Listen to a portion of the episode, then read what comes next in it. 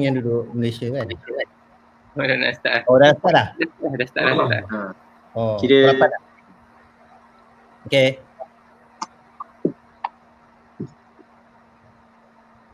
Macam mana? Supply. Bismillahirrahmanirrahim.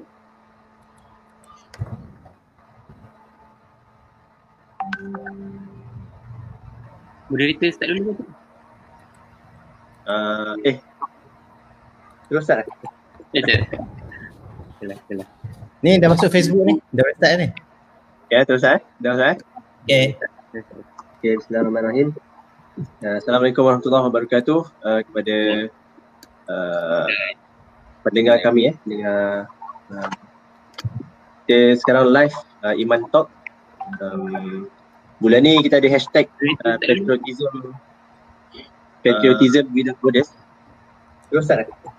Boleh eh? Terus eh? Ni dah masuk Facebook ni? Dah start ni? Ni Ya, dah tulis eh? live ni. Okay. Okay, Bismillahirrahmanirrahim. Uh, salam. Boleh start eh? Dah. Dah start. Okay eh? Uh, first tak? sekali uh, Okey. izinkan saya kongsi lah berkenaan tentang uh, Iman Jepun. Uh, Iman Jepun ni ikram muda atas bangsa uh, Jepun. So, uh, kat sini kita panggil Iman Jepun lah. Satu badan uh, dakwah tarbiyah kan. Um, kalau apa uh, program-program yang kita buat uh, mungkin uh, pada musim ni musim corona ni musim covid ni banyak lah yang kita buat online kan pertandingan hari kanak-kanak dulu ada uh, aktiviti uh, pertandingan hari bapa kalau sebelum tu ada uh, apa program-program volunteer volunteer uh, bantu taifu di Chiba. So Hmm. sebelum ni mungkin uh, Iman Jepun ni lebih dikenali sebagai uh, Madani ataupun Amir lah. So, kalau Hmm. Senpai Kamarul ni kan. Dan apa uh, yang paling recent sekali uh, tabung uh, COVID-19 tu lah. So kita kumpul duit, kita cari uh, penerima, kita cari volunteer, kita cari vendor untuk uh, bantu ni lah bagi makanan. Sekarang yang masa masa musim COVID tu ada student yang tak boleh balik. Rumah dah dah kayaku, tu terpaksa menumpang dan sebagainya. Kita Hmm. bantu orang lah dari segi apa nak sampai berapa lama kan. Ada yang sampai terkadang sampai bulan tujuh. So Hmm. uh, kita baru tutup lah bulan lepas kampung ni. So, derma, So, derma, uh, bulan derma tu banyak disalurkan pada pelajar-pelajar Malaysia lah. uh, dia tak tak limited tu pelajar. Kita kita bagi Oh. syarat masa untuk penerima tu. Salah satu syarat dia memang orang yang terkandas lah. Memang orang yang nak balik tapi tak boleh. Oh, see, see. Hmm. Dia macam sebab musim grad uh, musim grad eh. Ada ada Hmm. yang uh, apa? Ada yang keluarga dengan anak-anak kan juga. Hmm. Jadi alhamdulillah lah memang uh, apa Malaysian kat Jepun ni pun macam alhamdulillah supportive lah. Kita dapat kumpul uh, dalam Niju Yongmang masa tu. I see. Hmm. Saya pun baru ni pun ada juga uh, yang grad Jepun. Dia contact saya. Dia duduk Jepun dia contact saya kat Malaysia. Minta tolong cari rumah dekat Chiba. Waktu tu saya tak ada tak ada apa ni contact. Sebenarnya ada seorang lah. Saya Oh. showkai ni, saya introducekan seorang tu Kak Kak Pah nama dia. Uh, dia dah contact mungkin dah selamat kat sana lah masa tu. Uh, dia tak boleh ni Hong Kong ke apa? tak dia grad grad ni, ni yang apa ni universiti di, di sana lah. Daerah aku sana. Oh, habis Grad. kenapa Tapi suruh dia rumah kat Shibah? Itulah. Oh, oh terkandas. Ha, terkandas. Oh terkandas juga. Hmm. Kudasang tu dekat Malaysia tu. Ingat saya duduk Jepun lah satu. So, so uh, apa? Bulan ni, bulan bulan 8 lah actually sa- sampai mungkin sampai hari Malaysia kan. Dia ada uh, ada Iman Jepun ni dia ada perkenalkan hashtag lah. Uh, kali ni kita nak promote uh, hashtag patriotism without borders. Patriotisma tanpa Hmm. sepadan. Okay. Itu uh, sempena musim uh, ni lah kemerdekaan ni dan hari Malaysia akan datang.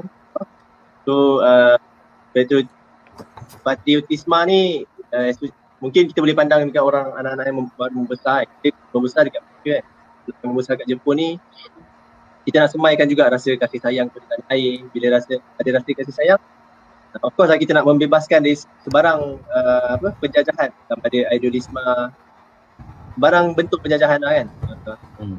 uh, apa? kemudian uh, dari segi kesatuan kita lah Hmm. bukannya berasaskan bangsa tapi berasaskan uh, sebagai individu yang ingin bersatu dia bukan limited tu uh, sepadan sangat kan sebab kita di luar sepadan kita sebut without borders lah walaupun kita di luar sepadan Malaysia kita ada okay, ingin ada rasakan uh, patut tu lah. Tapi kalau nak nak kaitkan dengan topik malam ni mungkin dia lebih kepada uh, individu kita tu. Kalau kita nak membantu uh, Malaysia sebagai uh, satu individu uh, kita nak uh, berjaya dalam faktor pengurusan uh, kewangan juga diri, diri kita lah itu sendiri kan. Jadi malam ni bersama dengan kita uh, Dr. Fitri lah. Uh, Dr. Fitri uh, kalau uh, apa? Dia kena mengenai dengan saya tu ni lah. Dia satu sekolah kami eh. Sampai. so Sampai sekolah. Dr. Fitri mungkin nanti kita minta Fitri ni uh, jika sakit. So Dr. Fitri dulu dia, dia belajar uh, dia sambung PhD lah. Kemudian uh, bersama dengan kita juga. Ha, ni yang paling mantap kita. Dia punya senpai uh, Kamarul Ilma. Ha, so memang uh, memang apa? Uh, saya tak personally saya tak kenal lah uh, senpai Kamarul. Memang uh, mungkin sama dengan kebanyakan pendengar-pendengar kat luar sana yang uh, kita kenal senpai Kamarul ni melalui penulisan-penulisan dia yang sangat kita rasa macam apa lah, macam baca je macam tuju terus lah macam tu kan. Macam oh betul betul uh, this is the one yang aku nak ni. So Oh, see, memang see. malam ni kita nak ambil uh, nak pinjam lah uh, apa senpai Kamarul ni untuk uh, bantu uh, kita kongsikan berkenaan kewangan. Dia uh, pengalamannya banyak di Jepun dan di Malaysia. Jadi mungkin uh, kita nak korek bab kewangan je. Jadi bab lain nanti kita pergi bab lain. Okay, baik. So Ah, uh, okay. So uh, first round kot di Coach Hokai tu mungkin uh, start dengan Dr. Fitri sikit. Uh, okay. Uh, apa? Bismillahirrahmanirrahim. Uh, Assalamualaikum warahmatullahi wabarakatuh. Uh, nak jika show cap eh? Tak tahu. um, pertama, uh, saya Mak Fikri dulu esok. Um, duduk kat Nihong, Nissan Jusang sampai Nissan Juroku, Saneng Kanggurai. Uh, so, uh, buat PhD dekat Jepun. Itu budaya aku. Uh, dalam bidang ideng aku lah. Um, Lepas tu masa saya ke Jepun tu saya dah kahwin. Uh, enam bulan pertama tu saya saya seorang dulu duduk kat apa? Duduk kat Rio. Lepas tu baru masuk rumah uh, sewa lah. Is, uh, isteri datang. Uh, kemudian tahun seterusnya dapat anak kat sana. Uh, kemudian tahun ketiga tu habis Sugio semua kemudian terbalik lah. Uh, jadi pengalaman tu tak hebat macam Abang Kamarul lah. Abang Kamarul lagi lama lah. Masa Uh, masa duduk nak tanya pasal kewangan boleh ke? Sebab malam ni topik boleh, kewangan. boleh, boleh, boleh. Ah, boleh. Dia jadi jadi macam mata duitan sikit lah. Ah, tak apa, okey. Masa Uh, masa masa kat Jepun dulu uh, dapat berapa banyak? uh, Uh, apa? Scholarship eh? Ju, UAE bagi, eh? Juruku uh, kementerian lah bawah bawah sekolah ke, KPT. So KPT dia bagi jurukumang. Uh, kemudian ada tambah dalam uh, rukumang lagi kot. So dalam ni Juni lah. Kalau sebulan tu ni Juni. Hmm. Ni Juni Hidup tiga, tiga orang eh? Hidup tiga orang eh? Dengan Ah, ladies tiga orang, orang. Hmm, tiga orang. eh? Okay, okay, okay. So uh, duduk dekat Sendai lah, Sendai. Masa tu. Tu juga. Okay, terima kasih Dr. Fitri. Kita nak dengar uh, Senpai Kamarul pula. Okay, Assalamualaikum warahmatullahi wabarakatuh dan salam sejahtera. Waalaikumsalam. Bismillahirrahmanirrahim. Okey, uh, seperti mana yang diperkenalkan oleh uh, moderator kita tadi, Tuan Khairul lah. Saya Kamarul Ilma bin penulis laman blog uh, Kamarul Ilma in Shimane. Nama je in Shimane tapi sebenarnya saya di Malaysia sekarang. Ramai yang confused sebenarnya. Okey, Betul, saya saya saya uh, start pergi ke Jepun pada tahun 1997 ya, uh, di Shimane Prefecture. Uh, saya belajar di Matsuet National College of Technology sehingga tahun 2000. Uh, lepas uh, graduasi tahun 2000 tu, uh, saya balik ke Malaysia sebentar untuk tanya kepada JPA macam mana status saya sebab kita ada kontrak dengan JPA tapi masa tu ekonomi down mengikut uh, dan JPA kata tak apa adik you boleh bebas. Jadi saya bebas dan saya pilih untuk kembali ke Jepun. Okay. So saya kembali ke Shimane Prefecture dan masa tu memang dah dapat kerja di sana lah. Okay. Jadi saya bekerja Masa- Ya. Masa dapat kerja tu, dapat kerja dulu ke datang Jepun dulu? sebenarnya macam mana nak cerita uh, bukan uh, dia ada macam kuci aku soku. Ah. dia ada verbal verbally mutual agreement dengan dengan uh, syarikat di sana lah. Company Kalau lah. JPA kata tak lepaskan, maknanya saya tak saya tak dapat pergi lah. Uh, kalau JPA lepaskan, maknanya saya boleh pergi lah. Jadi maknanya uh, kerja tu dah kakuho lah. Dah dah di reserve kan masa tu. Hmm. Jadi saya balik ke Jepun dan terus uh, kembali ke Shimane juga. Tapi lagi hulu tempatnya. Ya. Dulu saya belajar dulu. Okay. Dan saya bekerja sebagai uh, orang kata apa ni supervisor lah lebih kepada civil cons- civil construction uh, di Shimane tu sehingga tahun 2008. Jadi total saya duduk Jepun sebenarnya 11 tahun. Kalau katakan uh, nak kata lama tu hmm, tak tahu nak kata lama tak ada sebab ada lagi senpai-senpai yang lain sampai sekarang pun masih tinggal di sana sampai 20 tahun pun ada, 25 tahun pun ada. Ha, lagi-lagi Kak Ita kita yang duduk di Sa- Saitama dah masih 30 tahun pun. Okey. Jadi uh, selepas tu saya balik du- 2008, saya balik ke Malaysia dan saya dapat kerja di Singapura ya sebenarnya. Okey, saya dapat kerja di Singapura dan terus sehingga sekarang lah. Ha, sehingga sekarang saya tinggal di JB. Ha, begitulah seberingkas tentang diri saya lah. Oh, ba- uh, base memang uh, company tu dekat Singapore eh sekarang? Uh, company tu sebenarnya adalah company Jepun, okay. Base uh, apa ni HQ dia dekat Tokyo. Okay, dan branch dia di Singapore. Uh, Hmm. branch Asia Pasifik. Uh, jadi saya dapat kerja di di di Singapura tu uh, apa ni saya ni staff Singapura lah tapi dihantar ke luar negeri. Luar negeri tu Hmm. di Malaysia. di Malaysia. uh, jadi uh, alhamdulillah lah uh, kebetulan pula projek tu di Malaysia jadi saya dihantar ke Malaysia lah. Hmm. Hmm. Okay, terima kasih. Sama. Uh, dalam masa yang sama kalau kita uh, ada terima soalan nanti saya akan ajukan eh. Okay. Okay. Kita buka juga uh, sebarang soalan lah. So boleh tanya je apa-apa soalan. Tanya boleh tapi tak semestinya kita jawab eh. tak apa. Jawab mana yang boleh lah.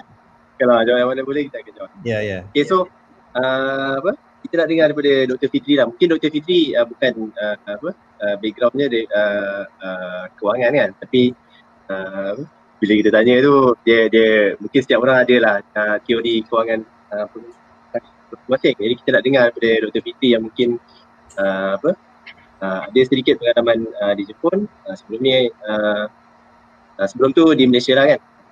Uh, dah kerja ni. So sepanjang uh, kehidupan ni kalau uh, boleh kongsikan sedikit uh, berkenaan tentang uh, teori-teori kewangan mungkin berkenaan capital freedom ke apa-apa anything yang kind of uh, apa investment kan?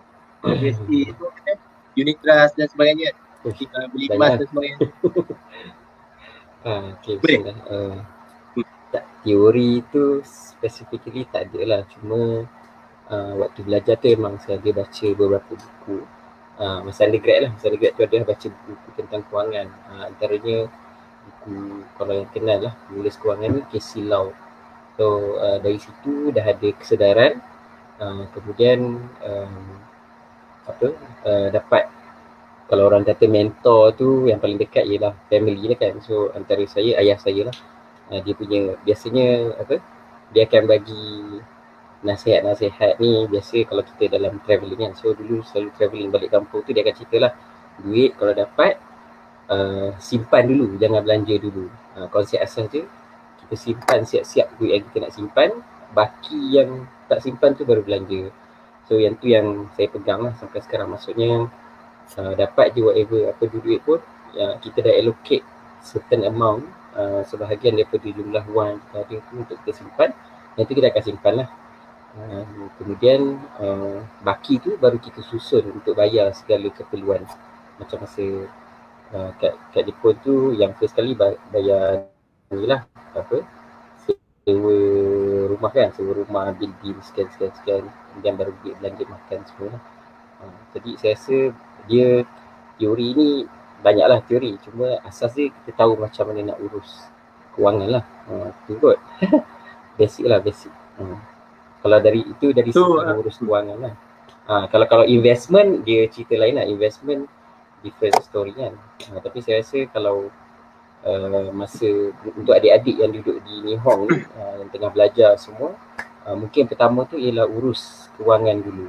Uh, urus kewangan dulu Kemudian uh, lepas kewangan tu dah okey baru uh, pergi ke tahap nak invest ataupun nak melabur kat mana. Itulah. Hmm, hmm. Uh, daripada apa yang doktor cakap tadi, ada ada mungkin uh, apa? Kamu tadi uh, simpan dulu lepas tu belanja ni kan. Hmm. Tu apa? dah dalam simpanan tu mungkin ada uh, ada ruang sikit baru kan kan. Uh, Hmm. Mana dari segi realiti dia? Boleh kongsikan sikit sikit je lah. Ni kita Ah, tanya okey. Kamarul lah kan. Dia, dapat. Nanti minta abang saya abang kabar tambah lah orang lagi pengalaman. Uh, saya cerita pengalaman masa kat Nihon lah, kat Tohoku eh. Uh, saya ni kira bagi saya saya antara yang lambat mendapat pendedahan kewangan lah. Uh, kita dapat tu sebab atas inisiatif peribadi. Uh, kita yang rasa perlu baca buku, kena baca blog, kena baca dekat sekarang ni dah mudah kan Google semua dah ada. Uh, itu satu lah. So maksudnya pertama kena ada uh, ilmu yang betul tentang kewangan. Uh, kemudian uh, bila nak praktiskan tu itu antara cabaran lah biasanya uh, kita dah uh, kita dah ada set katalah uh, 30% daripada duit yang kita dapat tu uh, daripada JPE apa benda tu kita akan simpan memang tak akan kacau kan uh, kalau macam dulu saya simpan dekat JP Post lepas tu nak uh, lepas tu yang apa uh, JP Post lepas tu memang apa memang susah. Rasa susah nak keluar sebab kita pakai kad lah apa benda semua kan.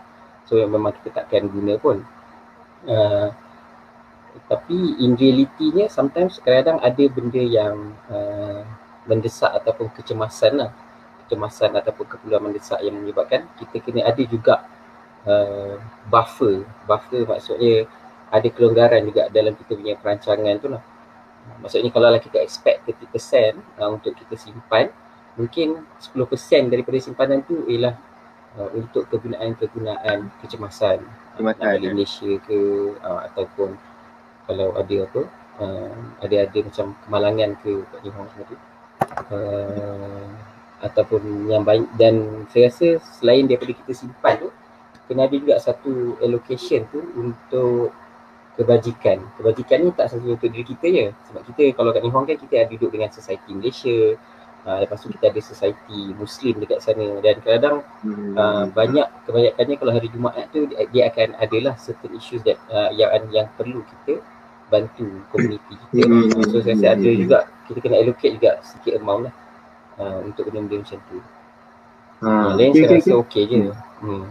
Ya kalau ni untuk pengurusan Hmm. kewangan kan kita cerita pengurusan Hmm. kewangan kan tak cerita pelaburan. Hmm. Kalau kalau musim COVID ni uh, emergency kena tim- simpan lagi banyak kan. Balik kena quarantine dah kena 2000 lebih lah kan. okay. Uh, terima kasih Dr. Fitri. okay, kita nak tanya uh? Abang Kamarul pula. Okay. Boleh kongsikan sedikit tak mungkin uh, beberapa poin uh, masa kerja di Jepun dulu khususnya lah kalau uh, dah Malaysia pun boleh. Macam mana nak uh, apa pengurusan kewangan tu masa di sini? Uh, simpan duit ke Malaysia ke? Macam mana ke? So kalau ada pengalaman tu mungkin boleh kongsikan sekali dia punya pro and cons dia ke? Kesan-kesan dia sampai hari ni ke? Okay insyaAllah. Saya bila uh, apa ni moderator bagi tajuk uh, apa ni merdekakan kewangan kita ni rasa macam alamak ini pakar kewangan mesti jawab ni. Tapi yalah uh, apa yang disoal oleh moderator tadi uh, tentang pengalaman saya lah. Saya cerita ni based on rakyat, marhin lah cakap eh. Rakyat-rakyat biasa yang menguruskan kewangan semasa bekerja di Jepun dulu lah. Okay, permulaan uh, masa saya dapat kerja dulu eh. Uh, saya dan isteri bekerja lah. Okay. Jadi gaji saya masa tu dalam 180 ribu yen. Uh, termasuk isteri 120 ribu. Dalam 30 ribu, apa ni, 300 ribu yen lah. Kalau campuran dua. Tapi walaupun 300 ribu yen, walaupun kami duduk di kawasan uh, perkampungan waktu tu, almost uh, 75%, 75% hingga 80% tu adalah perbelanjaan untuk bermacam-macam perkara lah. Bayar cukai lah, okay, bayar apa ni, bayar insurans lah, perbelanjaan rumah, api semua hampir 75 hingga 80%. Jadi tinggal balance 20% lah. 20% ni lah yang tinggal untuk uh, simpanan bukan untuk masa depan. Kadang-kadang simpanan tu untuk kita balik ke Malaysia kan uh, ataupun untuk uh, kes-kes emergency kalau ada kes-kes emergency lah. Tapi kalau jenis-jenis insurans kesihatan tu of course lah kita ada ambil uh, apa ni insurans yang selain daripada Kokumin Nenkin tu kan. Eh Kokumin Nenkin lah. Kokumin Hoken tu kan. oh ada ambil juga eh ada ambil juga kena ambil juga. Kalau tak ambil memang uh, kalau ada apa-apa katakan saya dulu ada penyakit juga lah asma. Kadang-kadang memang kerap lah masuk hospital. Uh, bayaran tu kadang-kadang tak, tak dapat ditampung sepenuhnya oleh yang apa ni uh, Kokmin Hokkien tu. Jadi perlu dibayar juga dengan uh, Hokkien daripada luar lah. Okay. Okay. Jadi uh, pengurusan orang kata macam mana saya uruskan duit tu. Okay. Uh, okay. Uh, seperti mana yang semua maklum saya berkahwin dengan warga Shimane di sana.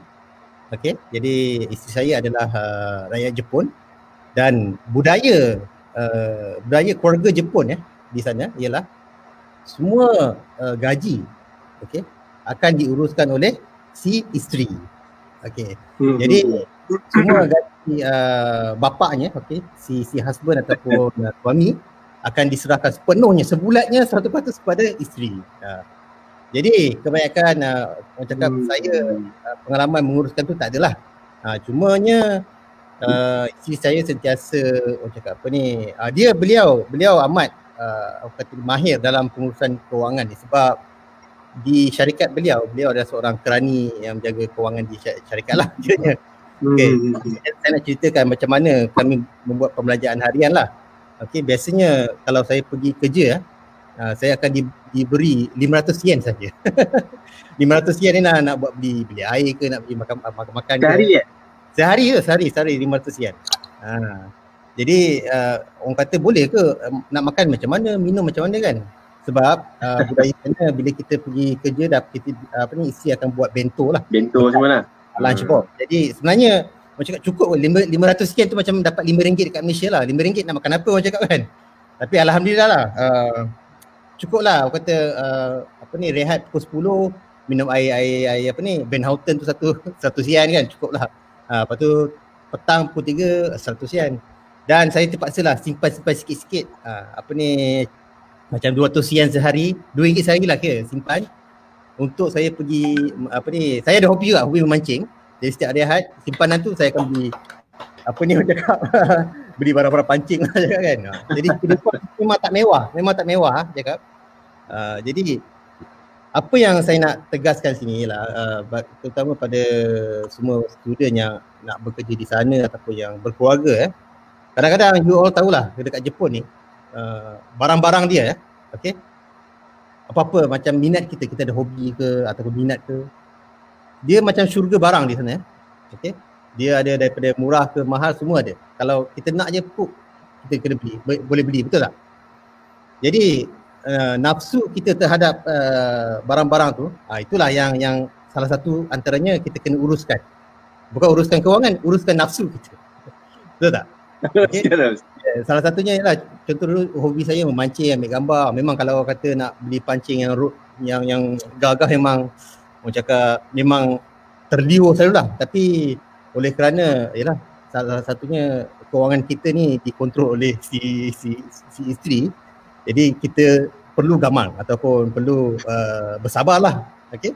Jadi kadang-kadang uh, kata setahun kita dapat dua kali bonus pun kita akan simpan untuk uh, untuk kata uh, perkara-perkara yang emergency ataupun untuk balik ke Malaysia lah kita akan gunakan untuk beli barang yang bukan-bukan. Ha, jadi salah satu uh, nasihat ialah kawal nafsu.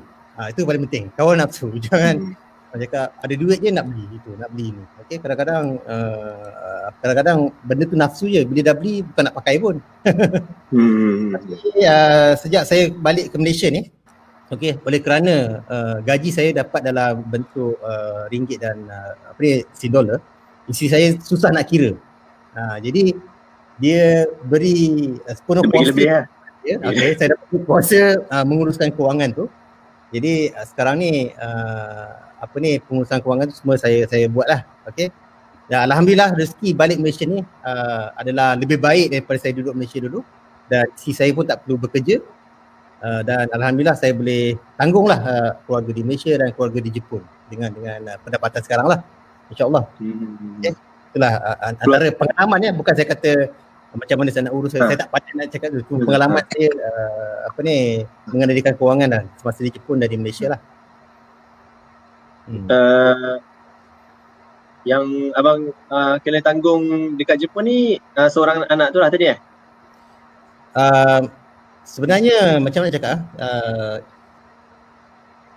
kita pun aku kata macam syokuri kan kan macam kita bagi belanja pada mak ayah uh, dekat kampung dekat dekat Malaysia ni sama juga saya bagi sama rata lah maknanya dekat Jepun pun kita bagi belanja sana lah ha okey I see, I see. Oh, Singapura kan. ya ya ya ya hmm. Selain daripada anak kita lah anak kita of course lah kita kena bagi belanja untuk persekolahan kan hmm. Hmm. Hmm. Okay. So uh, apa? Uh, tadi antara poin yang abang tekankan tadi lah kawal nafsu belanja tu kan. Mungkin apa? yes Hmm, saya, saya nampak daripada pengalaman abang ni saya rasa uh, satu poin tu penting kawal nafsu pembelanja tu tapi kita kena ada macam uh, kind of macam wingman ataupun macam ada external force yang membantu kita. Kalau macam kes abang tu mungkin isteri yang menjaga kan? Amat betul Jadi lah. kalau betul. Ha. dia kena ada guardian ada guardian. Uh, the guardian tu kan? Betul betul. Tu mungkin Jadi kalau masa, dulu pun apa ni macam kita nak berkenderaan memang kenderaan wajib pakai lah sebab duduk kampung nak pergi, pergi kerja pun kita semua pakai uh, kereta-kereta second hand je yang apa ni KK je. Tak adalah kita nak beli kereta-kereta baru pun kan? Hmm. Okay, okay. Okay, terima kasih uh, ni Senpai Kamarun. sama uh, uh, ada soalan eh? Oh, ada, oh ni ada, banyak ada soalan. beberapa soalan tu. hmm. Tapi ni macam dah terjawab kan. Ni uh, apa? admin page dah tolong jawab kan. So kalau uh, kalau kalau kita kita kita simpan sampai hujung eh. Hmm. Okey. Uh, tajuk tajuk malam ni dia uh, merdeka merdeka merdekakan kewangan eh. Boleh baca uh, apa sebagai satu uh, bentuk pembebasan daripada uh, uh, nak kata apa ya? Uh, uh, ada ada orang kata financial free- freedom ni satu uh, macam yang macam kita dah dah dah, dah apa uh, limit dia macam uh, kita tak buat apa-apa duit kita sentiasa flow kan tak buat tak kerja pun duit masuk macam tu kan macam wah ada macam tu lah Mungkin- wah mungkin uh, mungkin dah tahap uh, duit banyak lepas tu invest lepas tu dia pusing sendiri kita tak buat apa-apa kaki kaki dia wah. Tapi mungkin kita boleh kita nak kita nak baca dalam keadaan uh, apa kita tidak uh, diselubung selubungi. Uh, tadi apa ada uh, kawan kita uh, Nazrin eh, dia tanya mereka daripada hutang ke macam mana kan? Dia mungkin mungkin uh, kita tak limitkan daripada hutang lah sebab se- setengah keadaan memang kita terpaksa hutang. Setengah keadaan, eh, terpaksa hutang. jadi apa? Kita nak uh, lebih sebab uh, personally lah pada saya kita uh, kumpul duit ni ataupun kita bekerja untuk dapat duit lah jadi so uh, supaya kita rasa supaya kita tidak rasa susah untuk hidup lah supaya kita boleh survive lah di, di, di, di dunia ni kan. Kita, kita boleh buat apa yang kita perlu buat. Jadi uh, maaf saya celah saya celah sikit bagi saya lah uh, bagi saya tentang uh, financial freedom ni bagi saya Hmm. uh, saya uh, lebih suka bukan berteori lah uh, pandangan saya ialah uh, kita berbelanja uh, mengikut kemampuan orang cakap. Okey? Bukan untuk bermegah untuk bergaya atau bermewah tapi financial freedom ni kita bebas daripada ah, tadi betul lah cakap bebas salah satunya bebas daripada berhutang tapi bukan orang kata ada juga hutang yang perlu dan ada juga hutang yang tak perlu jadi kita perlu bebas uh, berbelanja uh, mengikut kemampuan kita lah ha, itu saya saya punya pandangan lah okay? Terima kasih uh, Senpai. Memang saya saya nak ke arah tu sebenarnya. Memang kita maknanya kita macam uh, belanja yang tidak too lavish tapi memang keperluan kita. Yang kita tak ada rasa ter- tertekan dengan dengan ah, apa orang belanja dan sebagainya. Kita rasa macam kita relax je. Kita nak nak kita merdeka daripada suasana suasana tu. Okey, terusnya eh kita uh, ni eh kita santai je malam ni. Boleh tanya lagi eh siapa uh, nak tanya soalan? Okey, uh, kita tanya pada Dr. Fitri. Hmm, macam mana eh kalau kita dah sebut tadi uh, financial freedom yang kita katakan uh, apa? Uh, uh, apa? Kalau uh, senpai kata tadi kita boleh uh, belanja dengan uh, ataupun kalau kita nak ride the wave malam ni nafsu dan terkawal kan. Kita belanja dengan keadaan yang dengan kemampuan kita tidak terlalu mewah tidak membazir sebab kadang-kadang kat, kat Malaysia bukanlah Betul lah kalau kita nak compare uh, dengan kat Jepun kan. Kita kadang-kadang uh, beli sebab murah ataupun sebab uh, apa? Sebab tengah sale kan. Ni kalau harga biasa kita tak, tak, tak, tak, ni kan tak mampu nak beli jadi bukan tak mampu mampu je cuma dia lebih murah daripada kita beli. Kadang mungkin sepada perlu pun tapi kita tak beli kan uh, apa macam mana kita nak nak nak nak, nak relatekan uh, apa, yang kita panggil uh, kita nak bebas kita belanja kita nak belanja dengan uh, dengan kemampuan kita ni uh, kepada uh, Malaysia yang duduk di Jepun ni Malaysia yang duduk di So- Jepun. Okay. Uh, okay, terima kasih Abang Noek. Uh, Abang Noek ni sampai kat sekolah.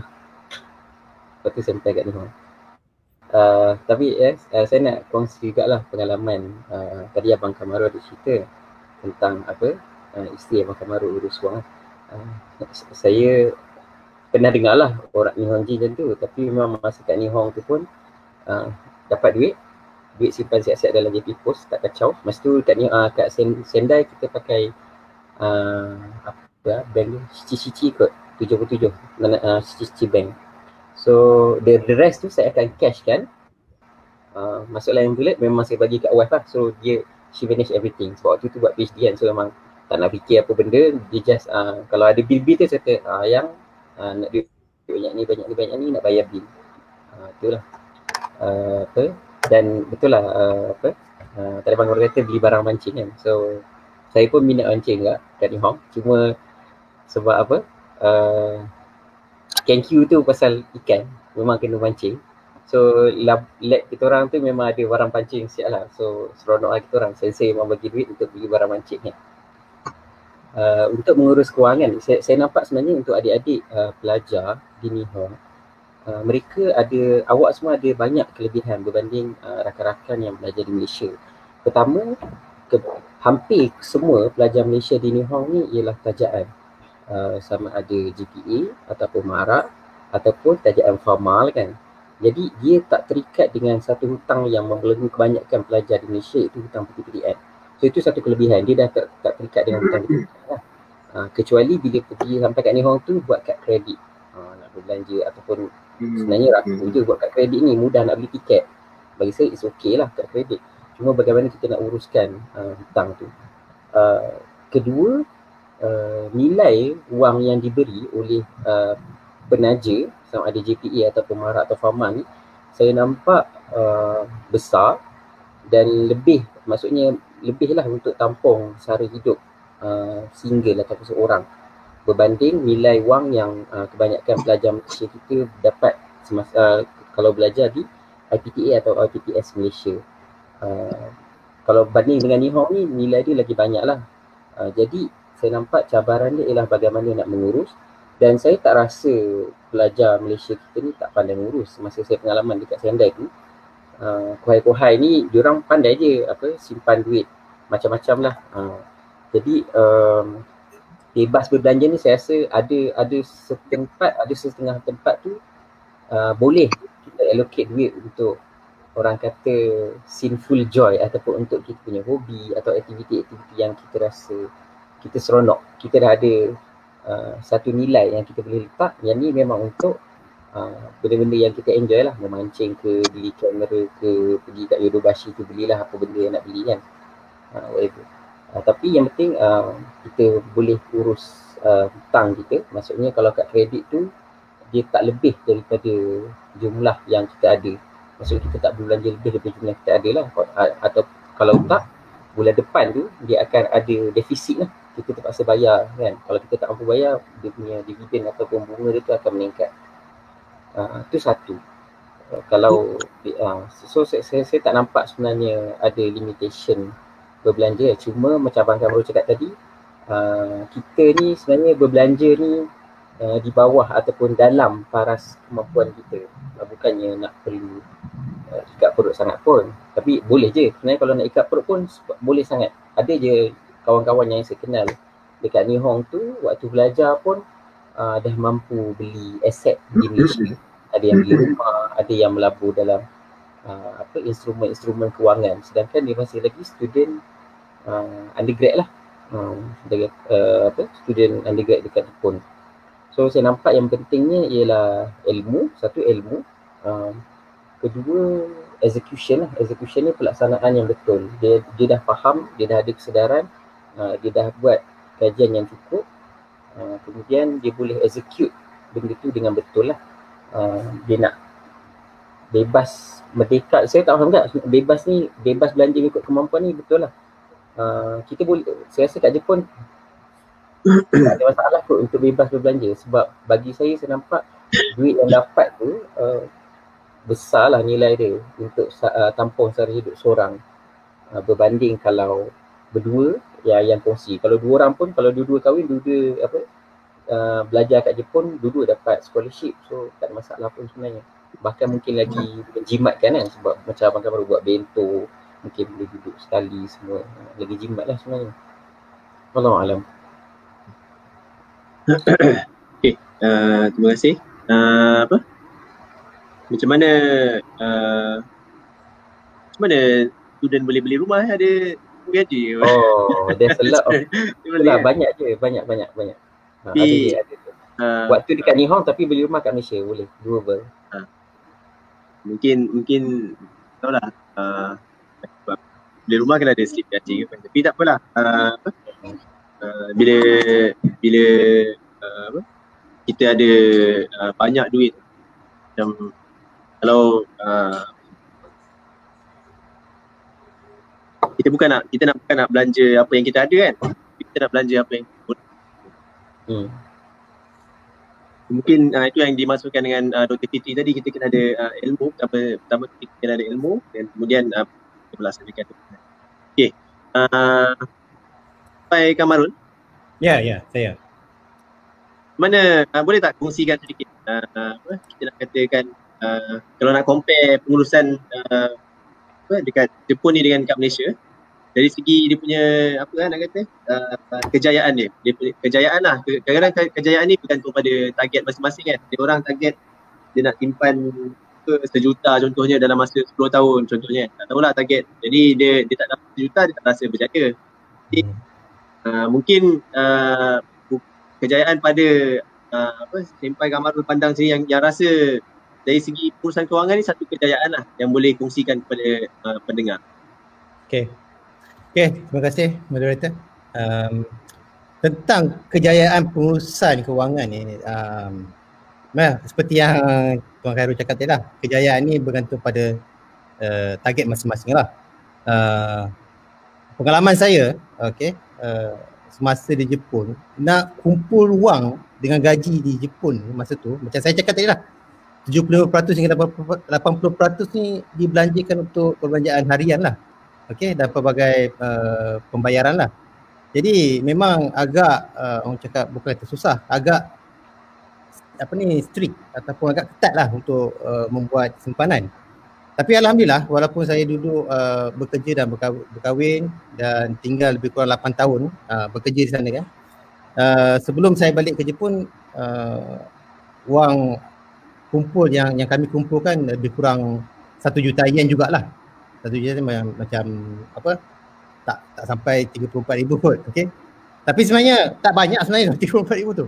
Bila saya reset balik balik ke Malaysia kena beli itu beli ni sekejap setahun setahunnya habis dah benda tu okey jadi uh, uh, dalam kata uh, kejayaan eh, kejayaan menguruskan kewangan ni bagi saya semasa di Jepun tu uh, ialah uh, kita cakap uh, kita boleh berseronok tinggal ataupun melalui kehidupan kita.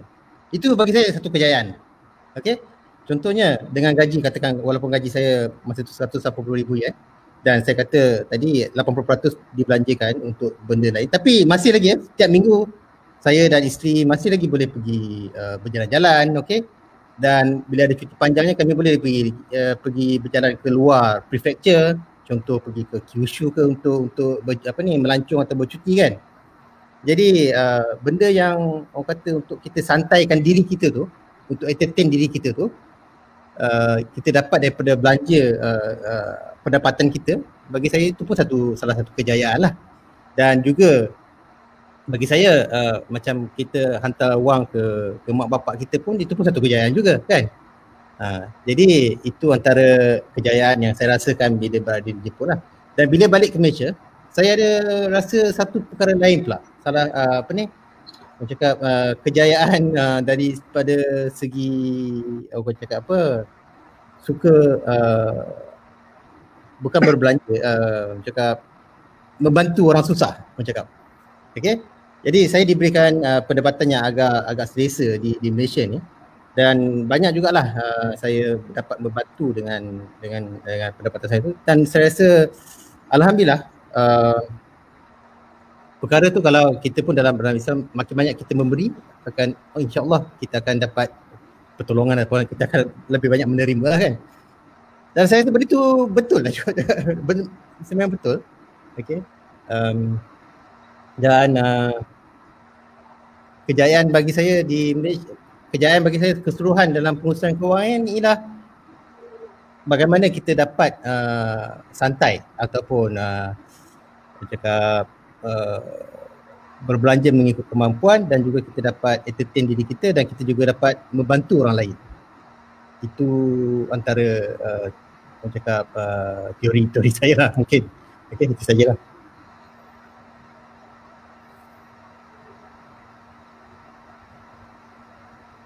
Okay, terima kasih uh, Senpai. Ya. Memang uh, baru-baru ni saya uh, ber- berbual-bual dengan uh, sepupu saya yang sebaya lah kan. Dia, uh, dia saya teringat dulu masa uh, apa uh, masa kita orang berlumba-lumba ambil PSR berapa A, berapa A apa semua kan. Hmm. Jadi lumba akademik lah dari segi akademik. Jadi bila borak-borak tu akhirnya dia akan uh, apa dia orang cakap akhirnya uh, uh, lesson learn dia macam uh, macam uh, apa Senpai Kamarul sebutkan kita uh, akhirnya yang berguna yang paling yang paling yang paling penting tu adalah bagaimana kita memberi manfaat kepada orang lain lah. Dia macam Senpai Kamarul tadi dia mention kan walaupun gaji dia tak tahu lah mungkin uh, apa orang sekarang tengok gaji tinggi dan gaji best dan lagi berjaya dan sebagainya. Tapi uh, apa Senpai kata tadi dia gaji uh, 180 ribu yen kan. Tapi boleh uh, ber, boleh bermanfaat kepada ibu bapa boleh memberi hadiah kepada diri sendiri. Dan bila dapat uh, bila bila ni nilai lah ni saya nak, saya nak saja kongsikan kepada audiens saya nilai yang saya rasa mungkin walaupun tak ada kena dengan tajuk tapi dia satu benda yang penting lah untuk kita ambil. Bila kita nilai ni adalah nilai uh, memberi manfaat kepada orang lain tu kan. Jadi bila uh, Senpai Kamaru tadi saya ambil daripada apa yang uh, Senpai Kamaru kongsikan tadi bila kita ada rasa untuk memberi manfaat kepada orang lain walaupun gaji kita sikit ataupun gaji sederhana lah kan walaupun ni kita boleh hidup biasa kita boleh memberi manfaat kepada orang lain bila kita dapat lebih kita akan insyaAllah benda tu akan ada je. Dia, kita akan boleh bagi lebih, lebih banyak kan. Betul betul betul. Hmm. Okay, terima kasih ni eh. Uh, perkongsian eh. Kita macam ya sebab macam orang popular kan banyak benda nak tanya sebenarnya tapi terpaksa tahan sebab pewangan dia. Uh, tidak apa uh, So uh, yang terakhir lah mungkin ni kira uh, yang terakhir. Untuk uh, apa minta uh, nasihat uh, kepada kami uh, Malaysian uh, yang tinggal di Jepun ni. So kita kumpul duit kat sini saya sendiri uh, kadang-kadang lah saya ada juga di Malaysia lah untuk uh, kan? Ini uh, ini duit tak dapat bagi kat berapa macam tu lah. Bagi uh, kawan-kawan kan? Jadi sedang transfer jadi mungkin boleh termasuk juga dalam uh, uh, macam mana nak simpan duit. Itu uh, nasihat umum kepada kami Malaysian yang kumpul duit di Jepun uh, dan uh, masih ada rasa cinta kan kepada uh, uh, kawan-kawan ataupun uh, rakyat Malaysia di di Malaysia. Uh, berkenaan ber, berkenaan dengan pengurusan kewangan ni. Uh, especially mungkin dalam uh, musim COVID ni ke kan orang susah kerja dan sebagainya macam aktiviti mungkin banyak engagement dengan uh, student-student yang um, mungkin ada kerisauan ni lah tengah belajar dan nak grad dan sebagainya dia ada kerisauan. Boleh tak uh, berikan sikit aktiviti? Hmm. Ya, terima kasih. Terima kasih. Uh, Bismillahirrahmanirrahim. Saya ada beberapa benda lah yang saya rasa mungkin saya boleh kongsi lah nasihat untuk yang kawan-kawan ataupun adik-adik lah. Uh, satu syakat izin dah kerja semua kan. Uh, adik-adik yang masih Nihon yang belajar tu uh, saya rasa uh, dekat mana pun benda ni sama. Uh, benda yang sama saya suka borak juga dengan kawan-kawan pensyarah uh, di UIA ataupun dekat IPT lain. Saya ada beberapa ni uh,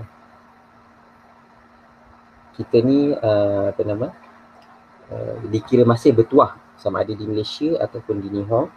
Uh, pertama kita bukannya insyaAllah kita tak kena lah. We are not positive COVID. Kita tak ada, kita bukannya PUI. Uh, kita bukannya orang yang telah disahkan COVID. Ke ada yang yang dah kena positif COVID? Tak ada kan? Uh, itu pertama.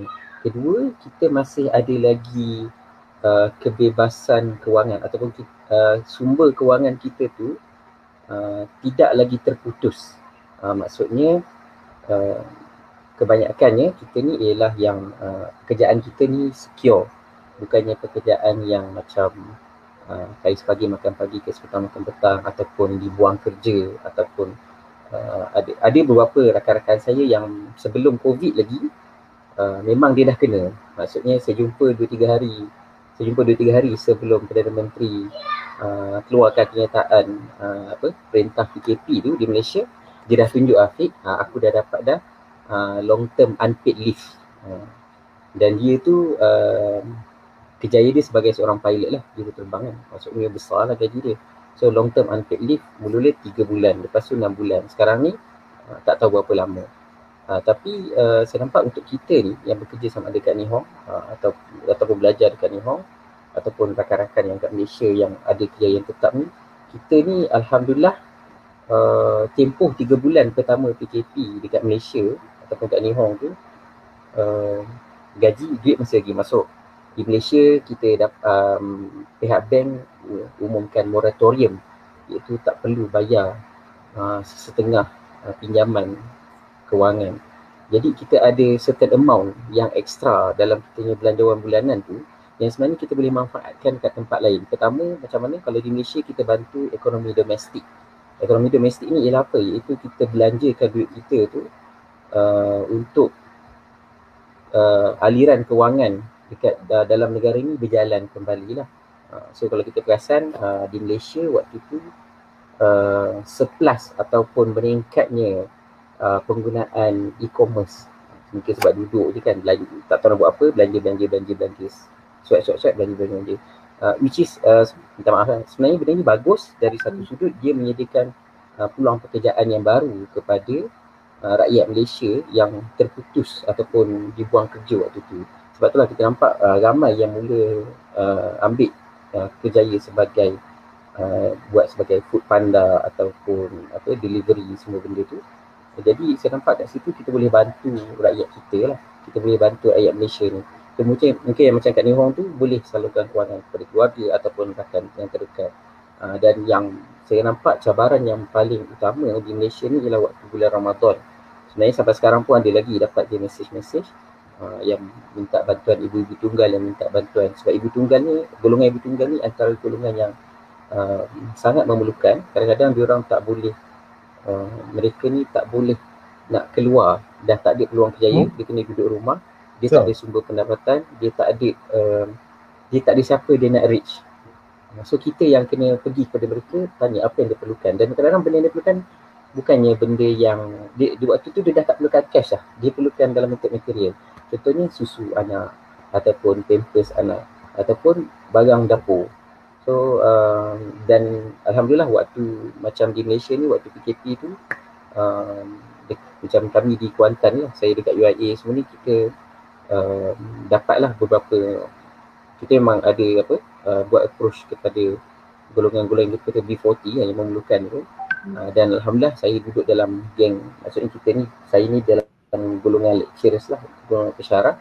So saya pun kadang kita buat gak iklan Okay saya nak pergi kat tempat ni nak bagi bantuan Siapa yang nak nak bagi bantuan um, Boleh uh, ikut ataupun uh, contribute. So kita akan belilah barang-barang Kita akan senaraikan barang apa kita nak beli semua. Barang-barang dan barang memang barang-barang keperluan Barang keperluan. Beras, gula, garam, benda basic. Uh, Sebab mereka ni memang dah terputus Dan mereka tak boleh keluar PKP uh, tak ada tak ada sumber pendapatan. Lepas tu tak ada pula pengangkutan. Nak pergi pun tak boleh nak keluar pun tak boleh. So macam ni dia nak makan?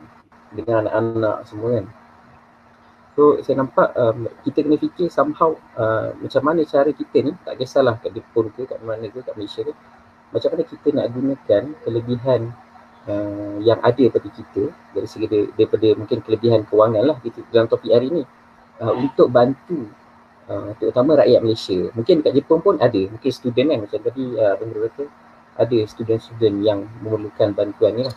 Uh, dan kebanyakan mereka ni tersekat. Uh, contohnya macam pengalaman saya dengan uh, pelajar, dia tak boleh balik. Dia tak boleh balik, universiti tutup tapi sebab dia bawa kereta, uh, dia, dia lambat balik, dia dah tak boleh balik, kena dapatkan surat daripada polis. Um, kemudian dia terpaksa bayar sewa, dia duduk kat luar, uh, dia tak duduk kat asrama, menyewa. So dia terpaksa bayar sewa rumah juga. Uh, perbelanjaan harian, duit dapur, nak makan semua kan. Tapi waktu tu uh, dia dah tak ada income dah. So ada kes-kes yang kita rasa, uh, kita nampak kes ni dia uh, dalam keadaan normal dia tak berlaku. Tapi disebabkan oleh uh, COVID uh, jadi benda ni berlaku. Kes-kes macam ni berlaku. Ada yang terpaksa balik uh, ke kampung halaman tapi uh, rumah sewaan dia orang tu barang-barang ada lagi kereta ada lagi. Uh, so bila uh, bila habis masa PKP ni banyaklah kos dia kena keluarkan maksudnya bayar sewa rumah bayar bil yang tertunggak lepas tu kereta dah 3 bulan tak apa uh, engine tak hidupkan semua tak tahu apa jadi semua. So banyak benda-benda yang macam tu, benda-benda yang kita kena customize. Setiap orang ni dia ada masalah-masalah yang kena customize itu individu. Jadi uh, saya nampak fungsi kita sama ada secara individu ataupun secara organisasi ialah kita cuba uh, mungkin kita tak tak boleh selesaikan semua masalah dan tak boleh selesaikan masalah semua orang. Apa yang kita bentuk ialah kita ringankan beban dia. Maksudnya uh, mungkin dia kita mungkin tak mampu bayar ataupun support dia the whole tapi kita boleh mampu ringankan beban dia dan cabaran yang saya nampak yang paling-paling penting sekali semasa fasa 3 bulan ni ialah uh, cabaran mental uh, mental health issue lah kesihatan mental uh, pengalaman saya pribadi uh, ada sahaja rakan-rakan yang dia jadi macam hikiko, hikikomori maksudnya duduk kat rumah seorang-seorang tak boleh jumpa orang lain kan? Uh, kalau di Malaysia ni tak boleh jumpa orang lain tak boleh keluar. Lepas pukul tujuh tak boleh ada dekat uh, yard ataupun kita punya porch sendiri pun tak boleh. Kena duduk dalam rumah. So uh, macam mana kita ni kena reach kena sampai kepada mereka secara online ataupun virtual? Tanya khabar macam mana keadaan okey ke sebab ada je kawan-kawan saya cakap fit aku dah sampai level cakap dengan dinding cakap dengan beras dengan timun. Sebab dia kat rumah seorang-seorang. Uh, jadi uh, sebab kita ni manusia kita adalah makhluk sosial. Kita ni makhluk yang bergaul kan. Sebab itulah kita tengok dalam Quran tu uh, Allah bila dia ciptakan Nabi Adam dia ciptakan pasangan. Sebab kita ni manusia kita nak ada teman nak ada kawan berborak kan. Uh, jadi uh, kita kena reach kepada rakan-rakan kita yang kat Nihong tu kawan-kawan yang kat Nihong ataupun dekat Malaysia ke um, sama je kena reach tanya macam mana keadaan at least paling-paling pun kita uh, we lend our ears to them kita hanya dengar je apa saja dia nak cerita bagi saya itu adalah satu benda yang cukup melegakan. Ha, sekurang-kurangnya dia ada tempat untuk dia meluahkan apa yang terbuku dekat hati dia lah. Ha, itu saja ke Allah Alam. Okay, terima kasih Dr. Fitri. Daripada uh, Senpai Kamarul ada? Okay. Uh, sekali lagi terima kasih. Tadi ada satu soalan daripada Tuan Nazrin Nasir. Dia tanya apa strategi cadangan pecahan untuk simpanan cash investment short term dan investment long term. Ya. Yeah? Mm-hmm. Uh, mungkin maksud beliau ialah dari segi uh, cash ataupun uh, nilai kewangan. Dan untuk pergulungan kali ini, uh, Tuan Moderator tanya apakah nasihat kepada uh, student ataupun yang tinggal di Jepun untuk mengumpul duit kan. Tapi saya yeah. investment saya, okay, investment mungkin orang kata oh ingat oh bila investmentnya semua berkaitan dengan uh, duit mungkinan. Okay, saya nak share uh, kongsi pengalaman saya bagaimana saya buat investment cara lain. Okay. Um, kenapa saya masih tinggal di Jepun uh, lepas belajar dulu? Okay. Kerana saya ada target. Saya nak uh, belajar uh, masyarakat dan saya nak powerkan lagi uh, Nihongo saya masa tu. Sebab tu saya buat keputusan untuk tinggal di Jepun lama uh, dan bekerja untuk belajar bahasa masyarakat okay, untuk belajar uh, culture pekerja mereka dan untuk memahirkan sampai kita boleh bercakap bahasa Jepun uh, macam dalam drama macam tu. Okey. Itu adalah tiga, tiga tahun mahir ya, bang. Ya? Tiga, tiga tahun belajar, kena tambah lagi, nak kasih lagi Tiga tahun kan? belajar saya cakap, okay saya cakap real tiga tahun belajar tu bagi saya tak ada apa-apa. Sebab apa? Sebab saya duduk asrama. Okay. Bila saya duduk asrama, uh, dalam kelas of course lah kita bercampur dengan uh, Nihon no Gakusei, mana apa pelajar-pelajar Jepun lain. Tapi bila balik asrama, kita jumpa balik dengan kawan-kawan Malaysia kita. Betul tak? Hmm. Bila jumpa kawan Malaysia, kita cakap pasal Melayu balik, tak ada improvement yang banyak. Okey, jadi bila kita kat dalam kelas macam kita salin saja Nihongo tu. Okey, sebab tu saya kata uh, saya tak rasa yang ni- uh, apa ni bahasa Jepun saya cukup mahir. Saya decide untuk duduk di Jepun. Dan itu adalah antara investment saya. Ha, mungkin mungkin ramai yang uh, terfikir-fikir "A- apa benda ni investment dalam bahasa betul tak? Okey, ini saya nak ceritakan okey pada yang yang masih belajar di sana ataupun akan akan sosugio ataupun akan balik ke Malaysia ataupun uh, mungkin nak terus bekerja sana. Nasihat saya bahasa Jepun eh, bahasa Jepun ni mahirkan uh, bahasa shakaijin ataupun bahasa komunikasi bahasa uh, apa ni bekerja mereka Business communication eh. business communication. Yes, betul. Ini amat-amat satu investment yang amat besar. Okay. Kenapa saya cakap begitu? Okay. Uh, semasa saya bekerja di Shimane 8 tahun eh, saya banyak uh, liaise ataupun perhubungan bukan sahaja dengan dengan pekerja uh, rakyat Jepun, bukan sahaja dengan manager ataupun uh, bos-bos CEO saya, tapi saya berhubungan dengan authority ataupun pihak berkuasa di Jepun sekali. Jadi Mhm. bayangkan eh, bila kita nak uh, berhubungan dengan mereka kita perlu guna ayat ayat business communication yang yang, yang amat tinggi. Okey? Dan bila kita uh, berhubungan dengan mereka terutama bila ada macam inspection ke apa pun kita tak boleh guna ayat-ayat pasar. Ha, jadi kemahiran tu dari setahun setahun makin makin meningkat dan itulah pelaburan saya 8 tahun tu. Okey. Bila saya kembali ke Malaysia, okey, uh, saya dapat kerja di kebetulan masa tu di Malaysia tak ada company uh, civil construction okay, di Malaysia uh, daripada Jepun semuanya berada di Singapura jadi saya masa pergi ke Singapura dan bila saya dipanggil interview saya hanya dipanggil 5 minit saja okay. dia dengar saya cakap Nihongo macam orang Jepun sana okay, Kamarul minggu depan eh, bulan depan awak datang terus okay. Uh, bukan maksud saya kita mahir Nihongo tu untuk lepas interview bukan. Selepas je bila kita masuk kerja uh, kepercayaan uh, apa ni bos-bos Jepun terhadap kita terlalu jauh berbeza dengan uh, local-local engineer di sini. Hmm. Dia dah anggap kita sebagai expert Japanese. Maknanya dia dah anggap kita ni sebahagian daripada mereka. Kalau siapa yang pernah bekerja di Malaysia dengan mana-mana uh, apa ni Nikkei Kigyo di Malaysia akan ada rasa perbezaan tu lah. Macam mana dia anggap uh, local engineer dengan uh, Japanese engineer. Memang perbezaan ni amat ketara. Tapi kalau you all semua ada uh, kemahiran tu, kemahiran berbahasa, uh, bahasa skill, uh, komunikasi com- communication ataupun uh, technical uh, apa ni komunikasi apa technical punya term semua you hafal you boleh uh, bawa ke sini. Insyaallah uh, orang Jepun di sini yang bekerja di sini dia akan anggap you sebagai uh, sebahagian part of them lah. Jadi masa tu uh, ini ini ini nak cerita ni. You boleh demand sebenarnya. Apa yang you nak insyaallah bukan saya kata dia tu macam tuan bukan maksud saya bila kita nakkan sesuatu uh, dia dia dengar dia, okey okey baik baik.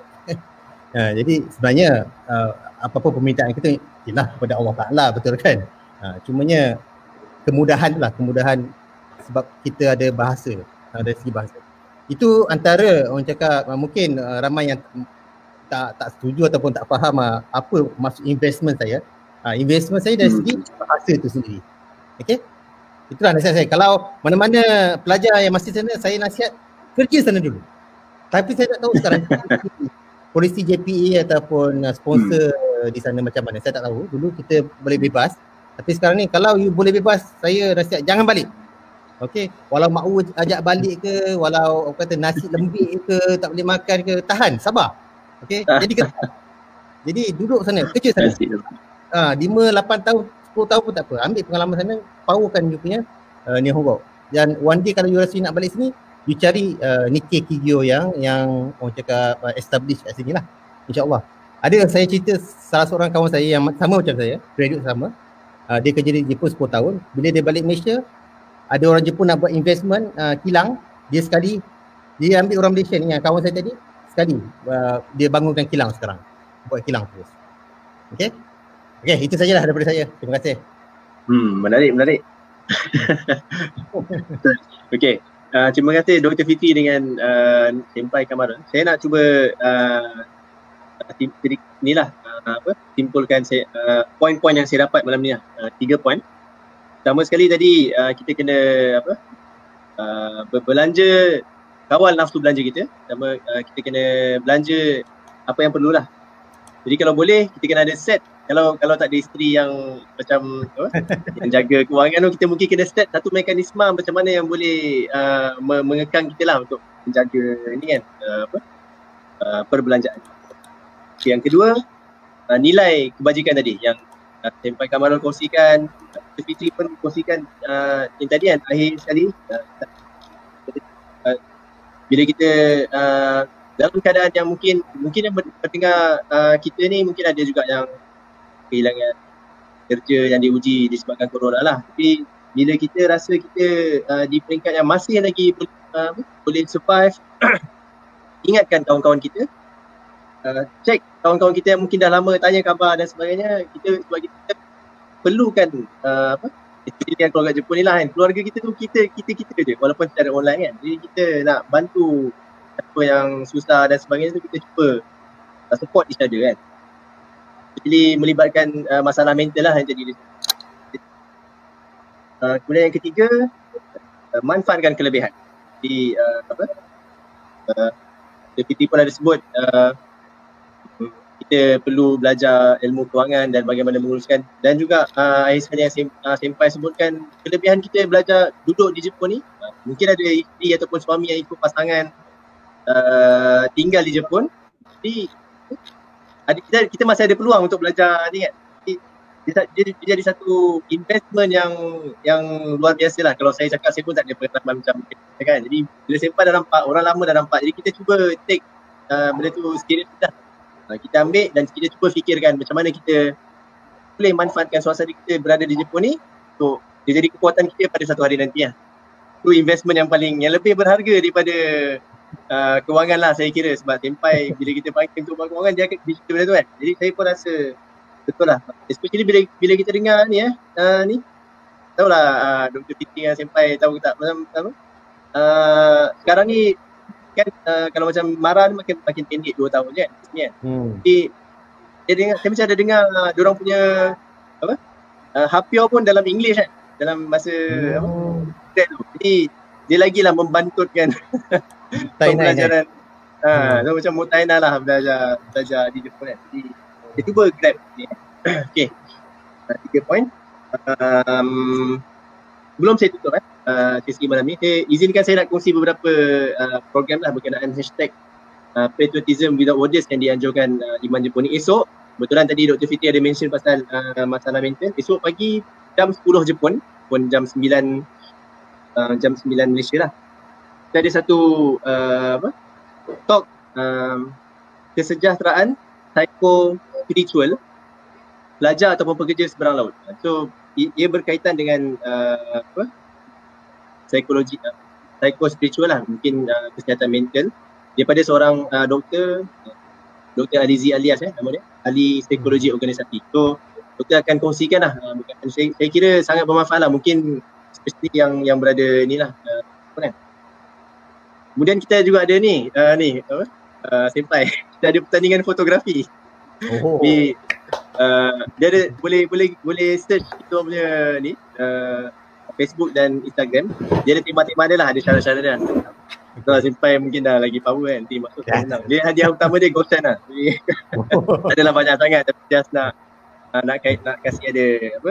Kita nak rancangkan uh, kemerdekaan tu lah musim mereka ni kan. Dia ada tema-tema dia dan juga yang terakhir uh, uh, Iman Jepun ada sediakan satu giveaway Merdeka Stakuing eh. Ni uh, apa ada satu link daftar link tu kita uh, kita akan bagi uh, Stakuing uh, usiwa untuk anak-anak buatlah tanpa lukis potong dan sebagainya. So just untuk uh, family punya ni lah family punya aktiviti untuk anak-anak. Supaya dia dia ada rasa macam saya kata tadi patriotism without borders ni kita nak uh, semaikan juga dalam keluarga kita. Anak-anak kita yang sedang membesar rasa suka cinta at least dia, dia kenal bendera Malaysia jatah negara rukun negara perlembagaan tiba tiba saya mungkin susah lagi orang nak ni lah jadi kita ambil peluang selagi uh, ada peluang kita cuba uh, apa manfaatkan peluang tu untuk uh, keluarga dan masyarakat. Wallahu alam. Uh, terima kasih sekali lagi kepada uh, Dr. Fiti dengan uh, Terima kasih. baru banyak saya dapat belajar dan sebenarnya nak nak tanya banyak lagi kan tapi Tak apa. apalah Segera datang lah. Okey. InsyaAllah kita berjumpa lagi di ruang uh, ataupun pentas yang lain. Uh, terima kasih sekali lagi. Uh, Assalamualaikum warahmatullahi Terima kasih kepada pendengar uh, audiens kita Nizam Jasman yang kongsikan sedikit tentang financial freedom berkenaan dengan apa passive Otai tu, otai. uh, income kan. Yeah. Hmm. So uh, terima kasih boleh boleh baca komen berkenaan sharing dan Nizam Jasman. Okey, Assalamualaikum warahmatullahi wabarakatuh dan selamat malam kepada warga yang uh, mendengar semua. Terima kasih. Assalamualaikum. Assalamualaikum. Selamat malam. Terima kasih.